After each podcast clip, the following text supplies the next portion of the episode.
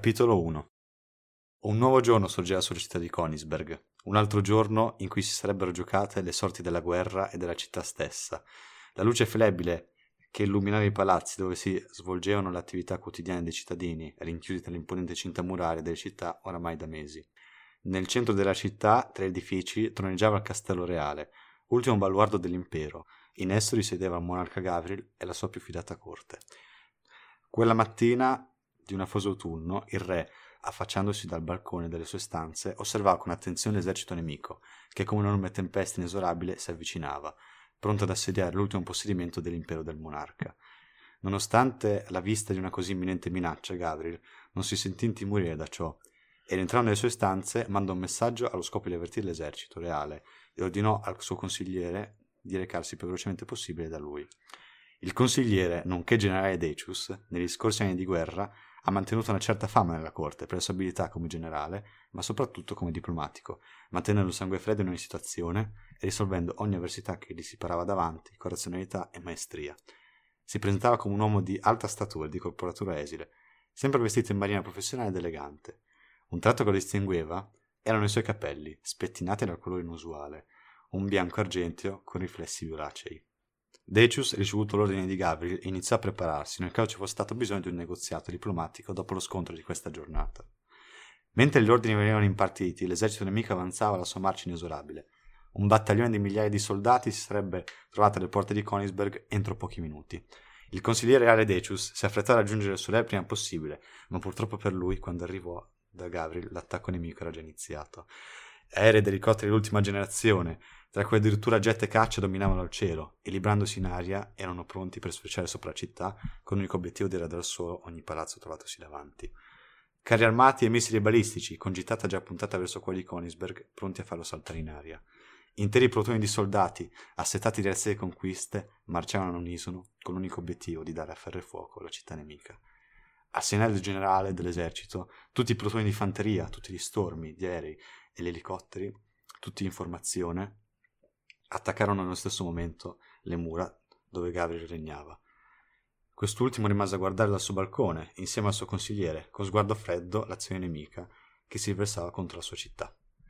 Neanche il tempo di far proferire un ordine dalla bocca del monarca che il cielo sopra di lui si riempì di grandi esplosioni e una coltre nube di cenere e detriti avvolse l'intero campo di battaglia. Enormi lingue di fuoco si libravano in aria, seguiti da enormi tonfi e rumori di distruzione e morte. Gabriel, con espressione soddisfatta, ammirava gli aerei nemici frantumatosi contro la barriera. L'invenzione dell'ingegnoso Decius, consigliere di corte di Gabriel. Grazie ad essa tutti gli aerei e gli elicotteri che ne venivano in contatto sarebbero esplosi, riducendosi in detriti. Tutti i proiettili che venivano scagliati contro di essa sarebbero esplosi senza alcun risultato nel danneggiamento della città. Anzi, spesso l'esplosione rischiava di danneggiare la fanteria che vi era sottostante. Nessun soldato enorme esercito nemico riuscì ad oltrepassare il confine della città. La nuova invenzione di Decius, infatti, consisteva in una barriera di forza che avvolgeva l'intera città di Königsberg, proteggendola da ogni attacco fisico e da ogni penetrazione esterna. Le perdite nemiche erano ingenti, e il generale dell'enorme esercito, chiamato Predappio, notò che nessun attacco svolto fino a quel momento aveva causato nemmeno il minimo danno alla barriera. Il generale ordinò ai suoi sottoposti di cessare il fuoco e di ritirarsi in accampamento distante solo qualche chilometro. Predappio così si fece avanti verso la barriera, quasi al limite di toccarla, aspettando che Gabriel mandasse un suo uomo a trattare un negoziato caso del fallimento del suo attacco. Gabriel ovviamente mandò a trattare il negoziato il suo miglior negoziatore, nonché il suo fidato consigliere generale Decius. Quest'ultimo, con faccia soddisfatta, ma anche leggermente annoiata, si avviò verso il generale sconfitto, pronto a svolgere l'ennesimo negoziato che Gabriel gli ordinava di fare. Generale Predappio, ancora lei? Vedo che le vostre tattiche belliche sono rimaste invariate, disse in modo saccente Decius. Come osa? Le nostre tattiche sono le più moderne e avanzate nell'arte della battaglia e della conquista a livello mondiale, disse irritato Predappio. Certo, Predappio. Attaccare tutti insieme il nemico, una tattica di cui non sentivo parlare dalla battaglia di Teutoburgo. Se non volete continuare a mandare a morire i vostri soldati contro di noi, ti consiglio di cambiare strategia o di cambiare mestiere. Predappio adirato non sapendo cosa dire per controbattere, sbraitò contro Decius. La prossima volta che i miei soldati verranno qui sarà la vostra rovina. Certo, Predappio. Ti crederei pure se non fosse la terza volta che vieni qua ad attaccarci e torni a casa con l'esercito decimato. Rispose in tono canzonante Decius. Predappio rimase sbigottito dalle sue parole. E pensi che io voglio stipulare una pace o discutere di una negoziazione dopo quello che mi hai detto? Decius disse. Ah, perché? Dopo tutto questo avevi pure in mente di fare un negoziato? Io sicuramente non ho né tempo né voglia di farlo. Dopo queste parole Decius si voltò e si incamminò spavaldamente per entrare nel castello e a Predappio non rimase nient'altro da fare che ritirarsi dove era venuto, con i superstiti del suo esercito. Con quest'altro buon risultato del gagliardo Decius, quest'ultimo ritornò al castello pronto a dare a Gavril la buona notizia della sua riuscita della difesa della città. Com'è andata la negoziazione? Chiese Gavril. Ti aspettavi un negoziato? rispose sarcasticamente Decius. Non posarti troppo sugli allori. Sappiamo entrambi che questa situazione non sarà per niente a nostro favore. Non essere così catastrofico, non sottovalutare la mia invenzione, non possiede alcun difetto. Per quel che ne sappiamo noi, ma nulla è eterno, e nelle ultime battaglie avranno raccolto informazioni sulla tua invenzione. Spero tu abbia ragione, in caso sbagliassi dovrei pagarla, anche col tuo stesso sangue, disse Gavril affacciandosi dal balcone della stanza, guardando l'esercito nemico ritirarsi all'orizzonte. Capitolo 2 Dopo la mara sconfitta subita quel giorno, Predappio rientrò a Varsavia, città principale nonché capitale dell'impero per cui amministrava l'esercito, la Neopolonia. Negli ultimi anni di guerra, la Neopolonia uscì vittoriosa da molte battaglie e triplicò i suoi possedimenti, invadendo altre nazioni limitrofe e aumentando la ricchezza dell'impero, rendendolo una delle nazioni più potenti e influenti in tutto il mondo. Varsavia, come la Neopolonia, era cresciuta esponenzialmente negli ultimi anni. Grattacieli svettavano sulla città, statue marmoree, spesso raffiguranti il presidente, adornavano le numerose piazze cittadine. Strade brulicanti di cittadini e un enorme vivai tra piazze, negozi e altri luoghi pubblici. Ogni particolare della metropoli, però, impallidiva dinanzi all'enorme e imponente palazzo del governo. Questo colossale edificio era stato creato lo stesso anno dell'ascesa al potere del tuttora presidente Tuntet.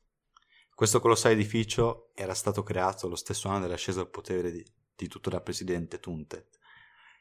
Questo edificio fu realizzato radendo al suolo centinaia di case popolari nel quartiere povero della città e sperperando le casse governative, i quali soldi inizialmente sarebbero stati devoluti ad altri progetti. L'edificio si presentava su numerosi piani, indefiniti perché ogni anno il presidente ordinava di costruire un nuovo piano per le sue esigenze. Tuntet aveva reclutato i migliori architetti e artisti di tutto il mondo, con l'unico obiettivo di rendere il palazzo del governo simbolo della meraviglia e della ricchezza che l'impero possedeva. Ogni angolo dell'edificio era curato al minimo dettaglio e l'ingresso non faceva eccezione. Un enorme viale realizzato interamente in quarzo che portava all'ingresso, costeggiato da cespugli potati senza tralasciare il minimo rametto, fontane di marmo raffiguranti cherubini, arcangeli e altre divinità pagane che come una cascata facevano sgorgare l'acqua in lunghi canali, andando a nutrire i cipressi e gli abeti che contornavano il giardino, riempiendo in modo maniacale ogni spazio, non coperto da statue e monumenti. L'entrata si presentava come un'enorme arcata, alta decine e decine di metri, fatta di marmo scolpito. Il portone, fatto in legno d'ebano scurissimo, era stato inciso dal più prestigioso artista italiano-polacco, Micro Fistalloni, le quali opere abbellivano le corti di tutta Europa. Enormi colonne di marmo reggevano il palazzo. Dipinti di inestimabile bellezza abbellivano i muri delle ampie stanze, insieme a decori di alta manifattura. In cima al palazzo il presidente Tuntet scrutava l'orizzonte in attesa dell'arrivo di Predappio e del suo esercito. Il titolo che deteneva era il più importante di tutta la Neopolonia. Grazie ad esso riusciva ad amministrare, controllare l'esercito, la politica e l'economia dello Stato.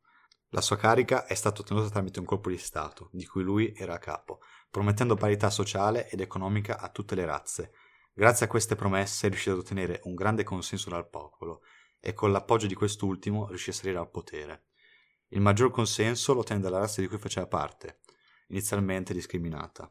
A differenza di tutti gli altri abitanti della Neopolonia, la sua razza si presentava molto simile a quella degli orsi, dei lineamenti abbastanza pronunciati, generalmente di corporatura bassa e tozza.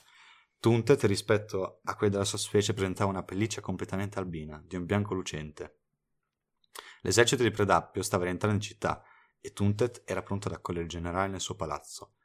Il generale entrò nelle stanze del presidente, dove trovò quest'ultimo ad aspettarlo. È la terza possibilità che ti ho dato, non ne avrai altre. Disse seccato Tuntet. Mi dia un'altra possibilità, la prossima volta non fallirò. Certo che non fallirai. Si sono levato dall'incarico. Al tuo posto farò intervenire al generale. Ma io... Non osai contraddirmi. Sai già che fine fanno quelli che, che contraddicono. Senza preferire parola, Predappio si apprestò ad uscire dalla stanza, ma venne fermato da un'ultima frase di Tuntet. Se c'è qualcosa che non ti sta bene, puoi anche dirla. Disse Tuntet, sbeffeggiando palesemente Predappio. Non accogliendo la provocazione di Predappio, uscì dalla stanza. Quest'ultimo, uscendo dal palazzo governativo, incontrò in procinto di entrare il generale che avrebbe acquisito il suo incarico, il generale Filippo. Lanciandosi un'occhiata di sfida, Filippo si avvicinò a lui. Allora, com'è andato il colloquio con Tuntet? Chiese Filippo. Predappio, visibilmente seccato, disse: Come se già non lo sapessi. Sei qui per prendere il mio posto, vero? Perspicace. Mi chiedo perché Tuntet ti abbia sollevato dall'incarico, ma soprattutto mi chiedo perché non ha scelto subito me per compiere questo lavoro, date le mie competenze a dir poco superiori rispetto alle tue basilari conoscenze da novizio. Come ti permetti di darmi del novizio? È da anni che combatto sul fronte ovest per conto della Neopolonia. Ti ricordo che quando tu ancora non ci credevi e ci guardavi con miscredenza, intanto io, Tuntet e gli altri generali programmavamo la rivoluzione, la stessa rivoluzione che ti ha permesso di diventare generale e di farti un nome, non dimenticarlo. Predappio stizzito non poté far altro che andarsene e tornare nella sua abitazione.